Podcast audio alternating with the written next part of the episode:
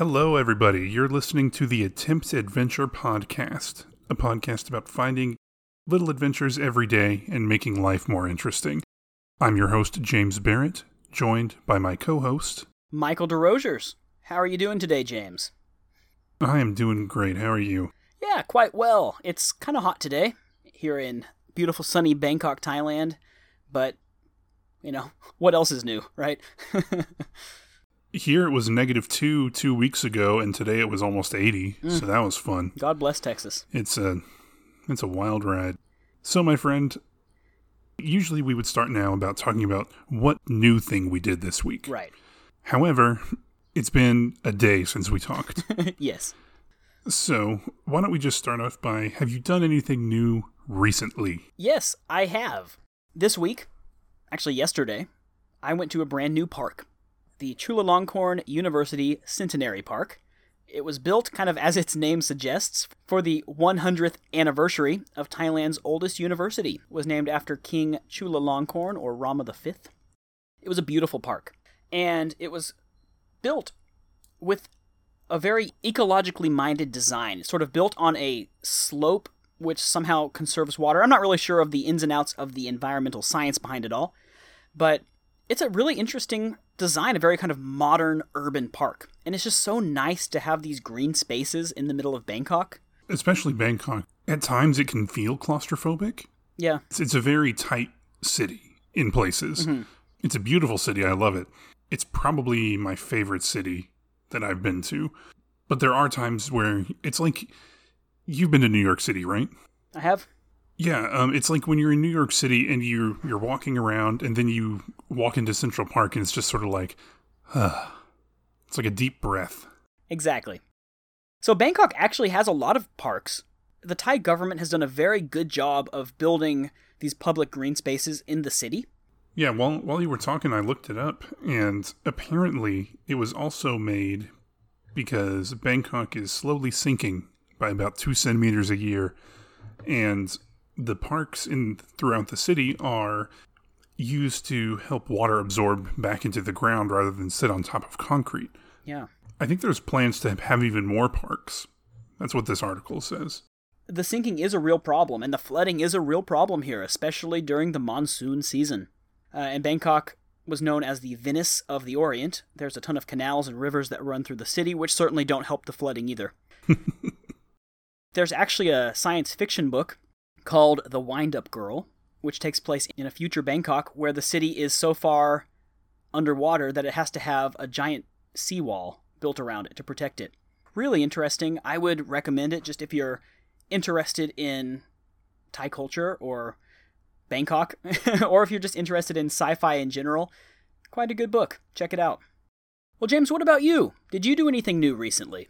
Well, recently I took a trip to New Mexico, Mhm. and for the first time I tried New Mexican food, Nice. and it's it's pretty good. A lot of chilies, which is different from Tex-Mex chili, which is chili with an I, not chili with an E. Right. And not Chile, although the flags look the same. It's I don't know where I rank it in my Mexican food hierarchy because like New Mexican food, Tex-Mex, and real Mexican food are all completely different. And James, I would describe you as something of a connoisseur of good Mexican food. I do like Mexican food. Mm-hmm, I do. And Texas is a good place to be if you like real Mexican food. I'm not the biggest fan of like green chili, Mm-hmm. But I enjoy it when it's done right, and it was definitely done right. Well, James, you know this about me. I am inexplicably fond of the state of New Mexico. Land of enchantment, indeed, in my opinion. I don't know why I'm so drawn to it. I, I just really like New Mexico. It is kind of strange. I'm not familiar with New Mexican food, really, because I've been a bit of a budget traveler. But I do have two hot tips for you. First of all, Piñon Coffee. You can find it pretty much at any truck stop, gas station, restaurant, whatever.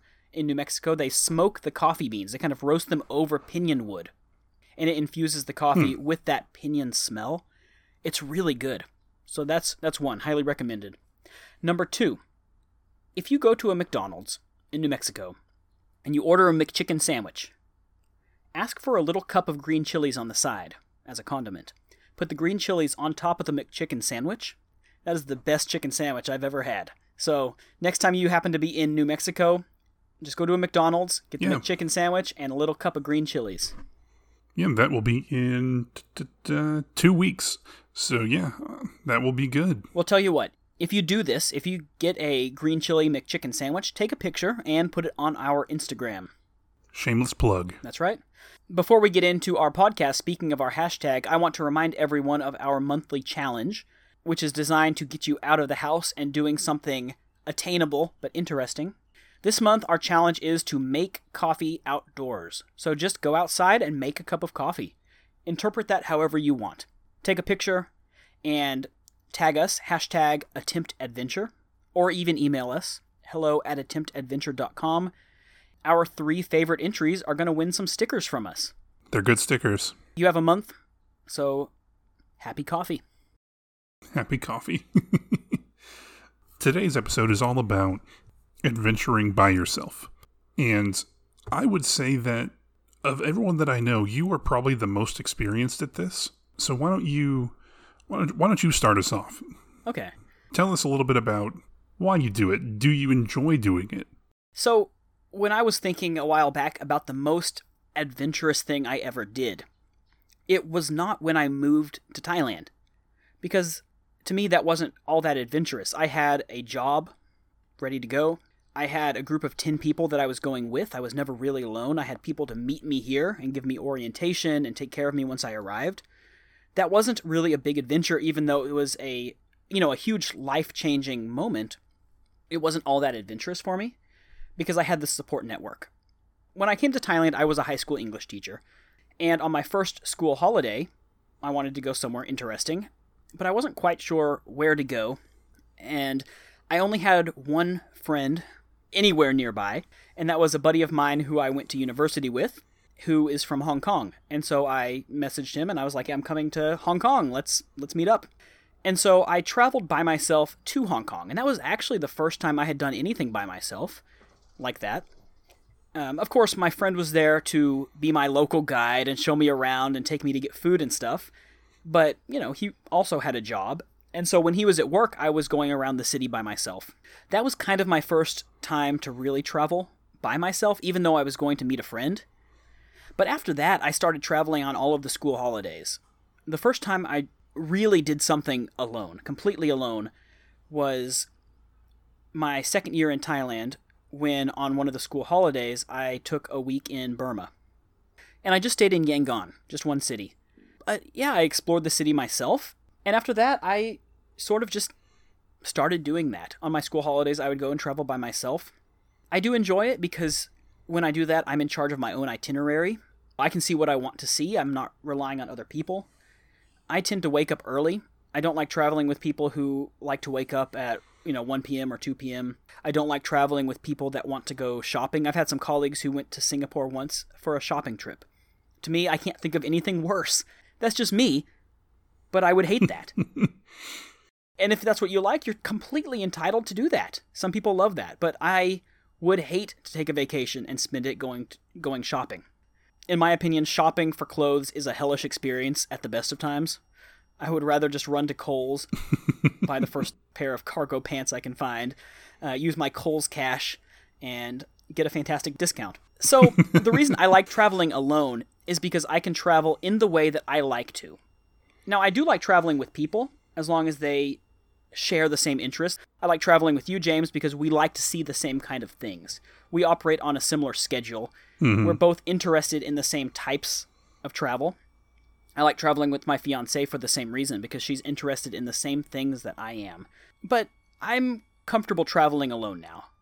It just it took a while to overcome some of the barriers, but by throwing myself into a country like Burma, which is not necessarily an easy country to travel to solo, I think I just sort of, you know, I, I adapted. I, I became comfortable doing it.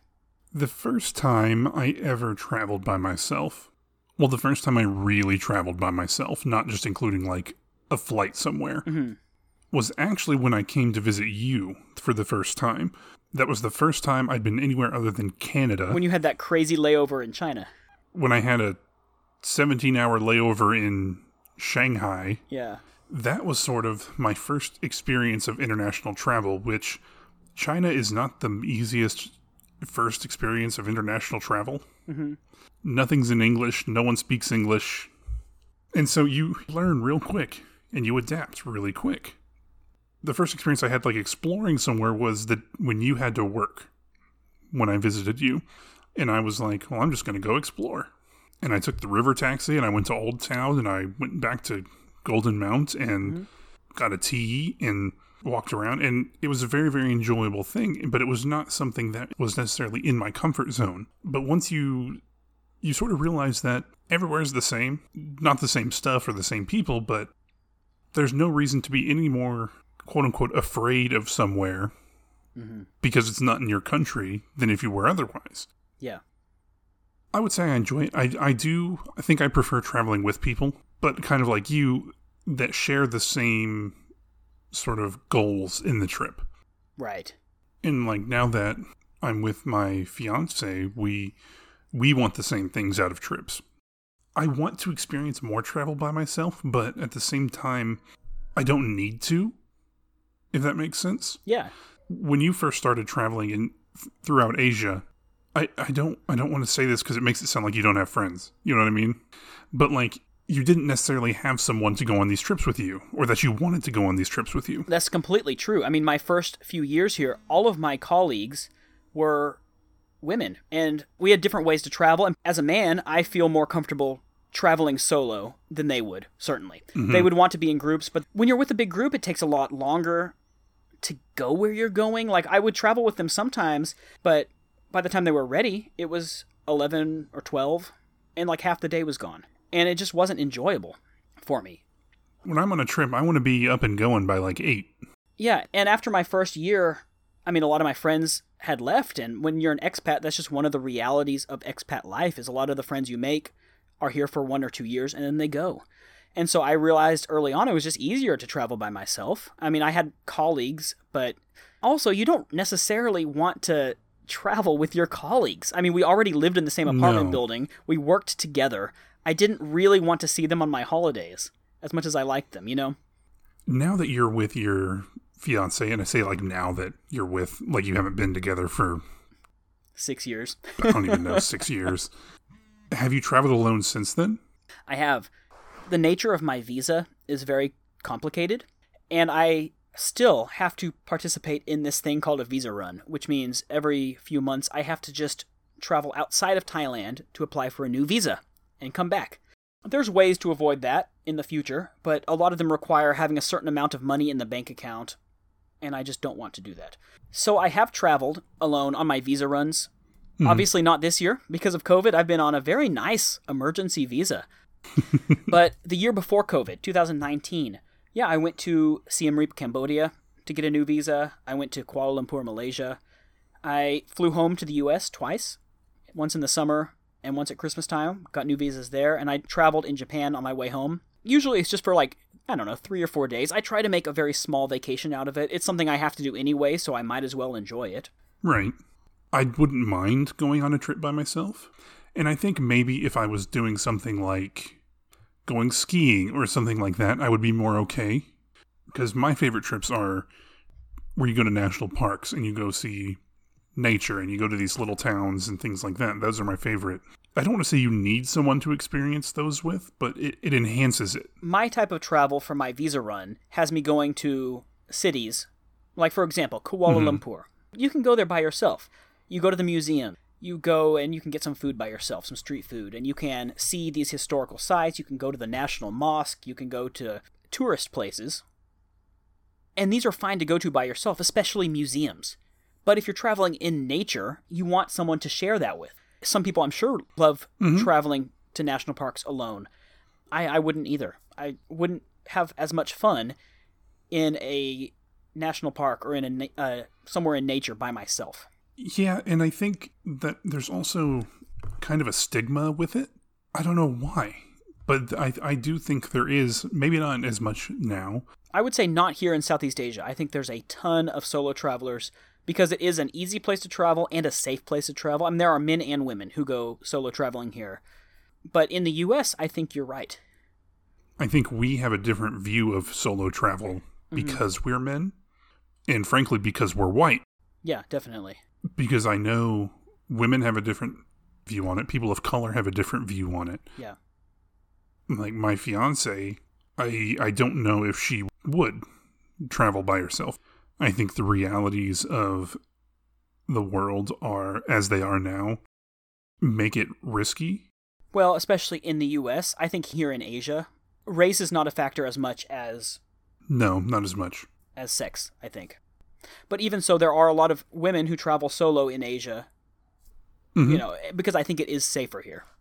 Let's talk a little bit about overcoming the fear of traveling by yourself because there is fear that goes with it. It, it kind of goes away over time. I know I'm extremely comfortable traveling by myself now. I haven't had many like vacations, but I've done a lot of like travel by myself.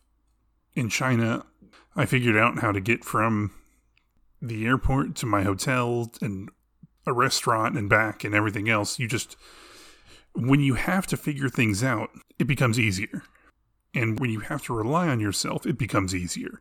That's one reason I think it's good to travel a place like China or like Burma that puts you completely out of your comfort zone rather than just going to Canada or England because then you're still kind of in your comfort zone and it doesn't really force you to mm-hmm. grow as quickly as it does if you're somewhere where you don't speak the language, you don't know the culture, you don't know what to eat, and you have to rely on yourself a lot more.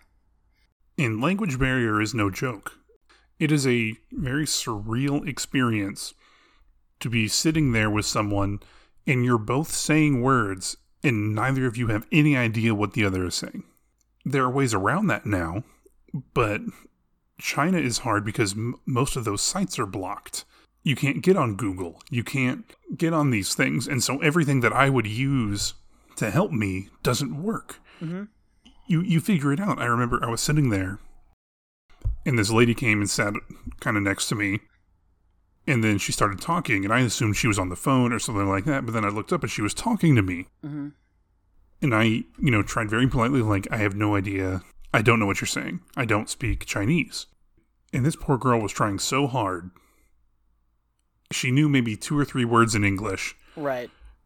At that time, I was like downstairs. I was laying on a bench because I'd been there for 15 hours. I think she was trying to make sure I was okay, which was very nice. All the people in China I met were very nice.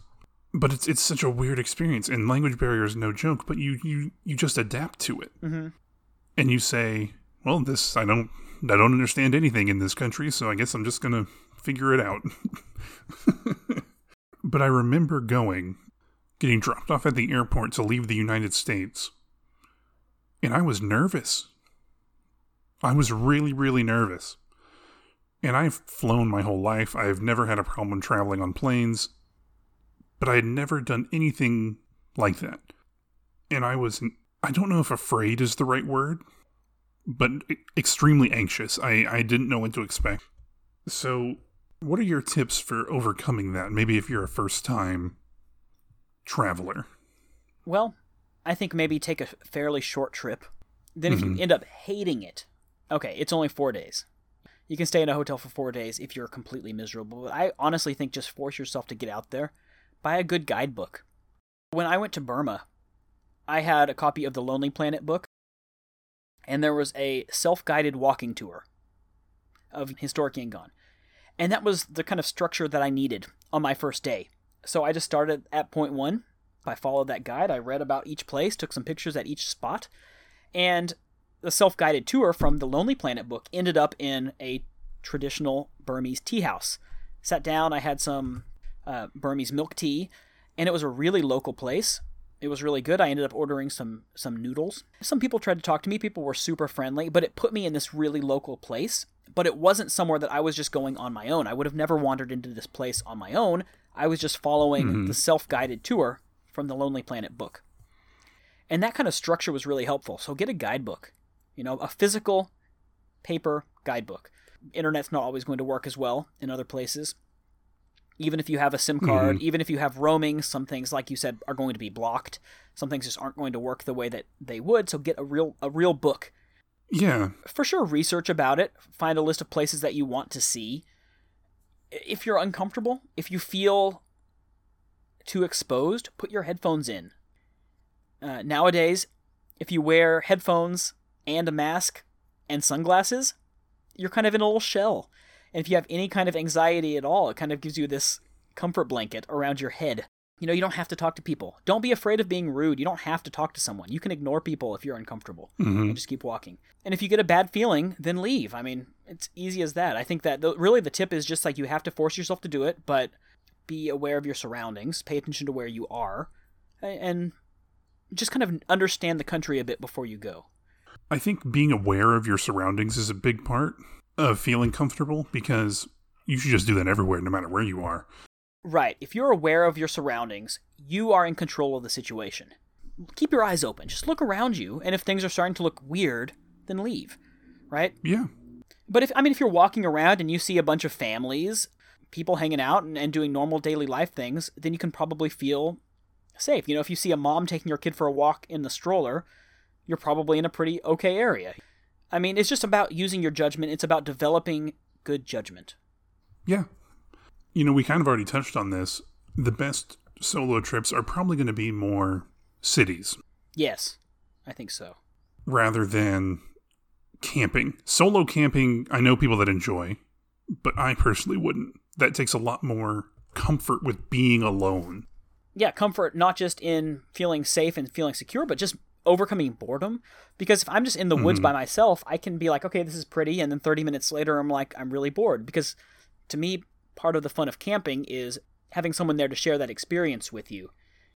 What is the best sort of unexpected thing that happened when you were traveling solo, or just the in general the best solo adventure that you've been on? The second time I was visiting you, you went to work one day, and I was I, I took the river taxi into Old Town. But when I was coming back, I got off at the wrong stop, Mhm. and ended up in a part of Bangkok that tourists just don't go to. It wasn't bad; it was just a normal neighborhood, but it had the little shops and little street vendors and things like that. You know, I was walking, and I knew exactly where the the SkyTrain station was, but I was like, you know what? I'm just going to wander around. You know, I stopped and I got a snack and I got a tea. I looked in the little shops and I did things like that. And it was a very, very interesting experience. And it was really, really cool because it, it enforces in your mind that people are people. And I think that's a really cool experience that you get when you travel abroad or even just to like different states or Yeah, definitely. different cities, anything, is that people are people. and that's an experience that you would not have had if you were with me because number one i would have taken you to the right station and we would have just gotten out and number two if we had gotten out at the wrong station we probably would have just been talking and chatting and you wouldn't have had the opportunity to really look around and explore and mm-hmm. discover some new place and that's the kind of thing that you can only do really when you're alone you see people living their day to day life, which maybe you just overlook otherwise. And it's a really cool experience to see the similarities and differences to your everyday life. Well, what about you? What what was your best? Couple years ago, when I was in Japan, I had taken a day trip from Tokyo to this town called Kamakura, and I was trying to find the Big Buddha, which is this giant bronze statue that's uh, hundreds of years old. And I had gone to some temples, and I was trying to navigate, but I didn't have phone data. So I had a paper map. I saw a sign that said, Big Buddha, this way. And I was like, okay, here we go. So I started walking, and this path took me up into the mountains. And it was had been rainy and it was very muddy, but it was also very green and very beautiful. And I sort of started wandering. Now, if I had been with a friend, probably would have found a better way to go, maybe even shared a taxi, but taxis are kind of expensive in Japan. So I decided I was just going to walk because I didn't want to pay that money by myself. This this path I took was a really circuitous route that took me high into the mountains above Kamakura. I mean, I could see all the way down to the beach, far in the distance, the ocean. I could see the whole town, and it was beautiful. like I said, it was really green. It was like being in sort of a, a jungle, a Japanese jungle. And I ended up in this kind of like mountain retreat. It was just this cafe in the middle of the mountains, all by itself. And at that point, I was kind of cold and kind of hungry, and I stopped in at this cafe. And it had incredible views, and I had a little cup of mushroom soup and a croissant sandwich and a cup of coffee. And I started talking to the people that worked there about, like, what is this place? Like, why is this little cafe here? And they were telling me, you know, this used to be some guy's private home. And hikers would always get lost and just kind of stumble across here, and he would just start by offering them tea when they would come across his property. And eventually he was like, you know what? A lot of people are coming by here. I'm just going to make a real cafe where people can sit and rest. And he built this little cafe, he, uh, like a French style cafe up in the mountains. And the people, the staff there were so friendly and they could speak English well enough. And we had a great little conversation. And they pointed me on the way, and I came down the mountain on the other side. And then there I was, right in front of the great Buddha of Kamakura. That whole experience from kind of getting lost to meeting the people to having my mushroom soup, which doesn't sound very Japanese, and it's not, but you know, it was a, it was a French style cafe. To kind of going to the Great Buddha by myself was great. If there had been someone else with me, I think I would have been doubting. I would have been second guessing. We would have been saying, "Are you sure you want to go this way? Do you want to turn around? You know, or should we just get a taxi? Or should we just Mm-hmm. give up?" But when I was by myself, I was like, "I don't mind walking for a while. You don't have to feel considerate of other people." It- you know, it was a really long walk, and it was really uncomfortable, and it was muddy, and it was wet and cold. But I was by myself, so I didn't. I wasn't worried about someone else being comfortable, so I just kept going, and I had this really cool experience. And it was a day I probably wouldn't have had even if I was with one other person, because we probably would would have made different decisions and done things differently. Right. And getting lost can be a very good thing. Mhm. You see some weird things when you get lost. Oh yeah. That's cool. I would have liked to see that. In general, I think people are good. In general, I think people are going to be willing to help you. I believe that solo travel experiences, as long as you are open minded, aware of your surroundings, and, and stay safe, are going to be overwhelmingly positive. I would agree. It might be more fun to travel with someone else, sure. But I think that you shouldn't be afraid of traveling just because you don't have someone to go with. Well, you wanna you wanna go into our next segment? Yes, I'm ready. James, it's time for our favorite segment Adventures in the News.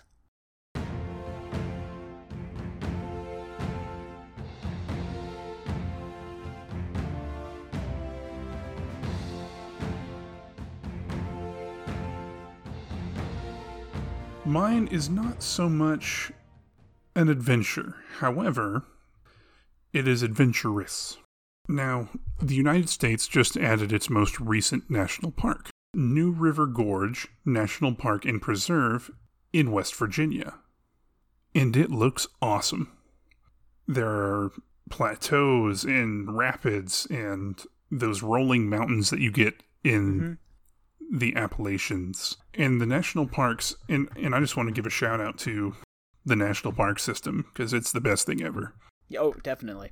I wanted to bring attention to this national park in particular, New River Gorge in West Virginia, and encourage encourage people to go find your nearest national park because they offer experiences like you wouldn't believe. Several years ago, James and I went to Carlsbad Caverns National Park, and instead of just going to the big cave that everyone goes to, we signed up for a very small group tour at a place called Spider Cave, which was a caving experience where we had to have, you know, knee pads and a headlamp. And it was like, what, 10 people, maybe? Yeah, four hours of caving and 10 people. Yeah. It was very inexpensive and it was awesome. It was just an incredible experience that you would never find anywhere else. Hmm and these are the types of things that the national parks offer. You know, this is really cool, James. I'm reading this article. It says Lower New River is famous for its class 4 and 5 rapids. So if you're into rafting, that's super cool.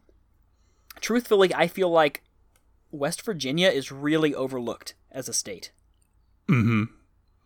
It's it's beautiful. Yeah. It's a beautiful state. That is definitely on my list of places to go. But I just sort of wanted to use my segment this week to bring attention to the national parks. They're just a wonderful, wonderful thing. for all the problems that the United States has, the national park system is a very bright spot. I would argue that they might be one of the greatest contributions the Mhm. United States gave to the world, but that there's also a great system of state parks. Most states have wonderful state parks. Go try those. Not really an adventure, but it opens the door to adventure. So, yeah, there we go. Cool. West Virginia, quite honestly, had never really been on my radar. No, I'd never wanted to go to West Virginia until this. You know, it's almost heaven, from what I hear. hmm Even though I'm pretty sure the stuff he mentions in that song aren't in West Virginia, I think they're John in regular Denver. regular Virginia. they're in regular Virginia. Good singer, quite poor at geography. It's because he couldn't. It, it was either say West Virginia, saying as like the west part of Virginia, Uh huh. because he couldn't say Western Virginia. It didn't Sure. fit. Well, any other state you can do that. You could say West Texas. But when you have a state Called West Virginia. Yeah. like you know that actually brings up a, a very valid point is if you live in like north dakota but you're talking about the southern part do you say southern south north dakota like how do you how do you refer to that because that's awfully confusing I think you would say like South North Dakota. south north dakota or southern north dakota Yeah. well, that's um, that's about all I got for the day. well ladies and gentlemen thank you as always for listening to our podcast if you have a topic that you would like us to talk about feel free to shoot us an email you can find us at hello at attemptadventure.com or just go to our website uh, attemptadventure.com and click on the contact button. You can also find us on Facebook, Instagram, and YouTube. We are Attempt Adventure on all of those.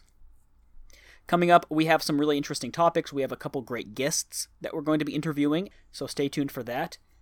And as one last reminder, don't forget to participate in our monthly challenge, which is to go outside and make a cup of coffee take a picture and either share it to us on Instagram, hashtag attemptadventure, or email us at the aforementioned email, hello at attemptadventure.com.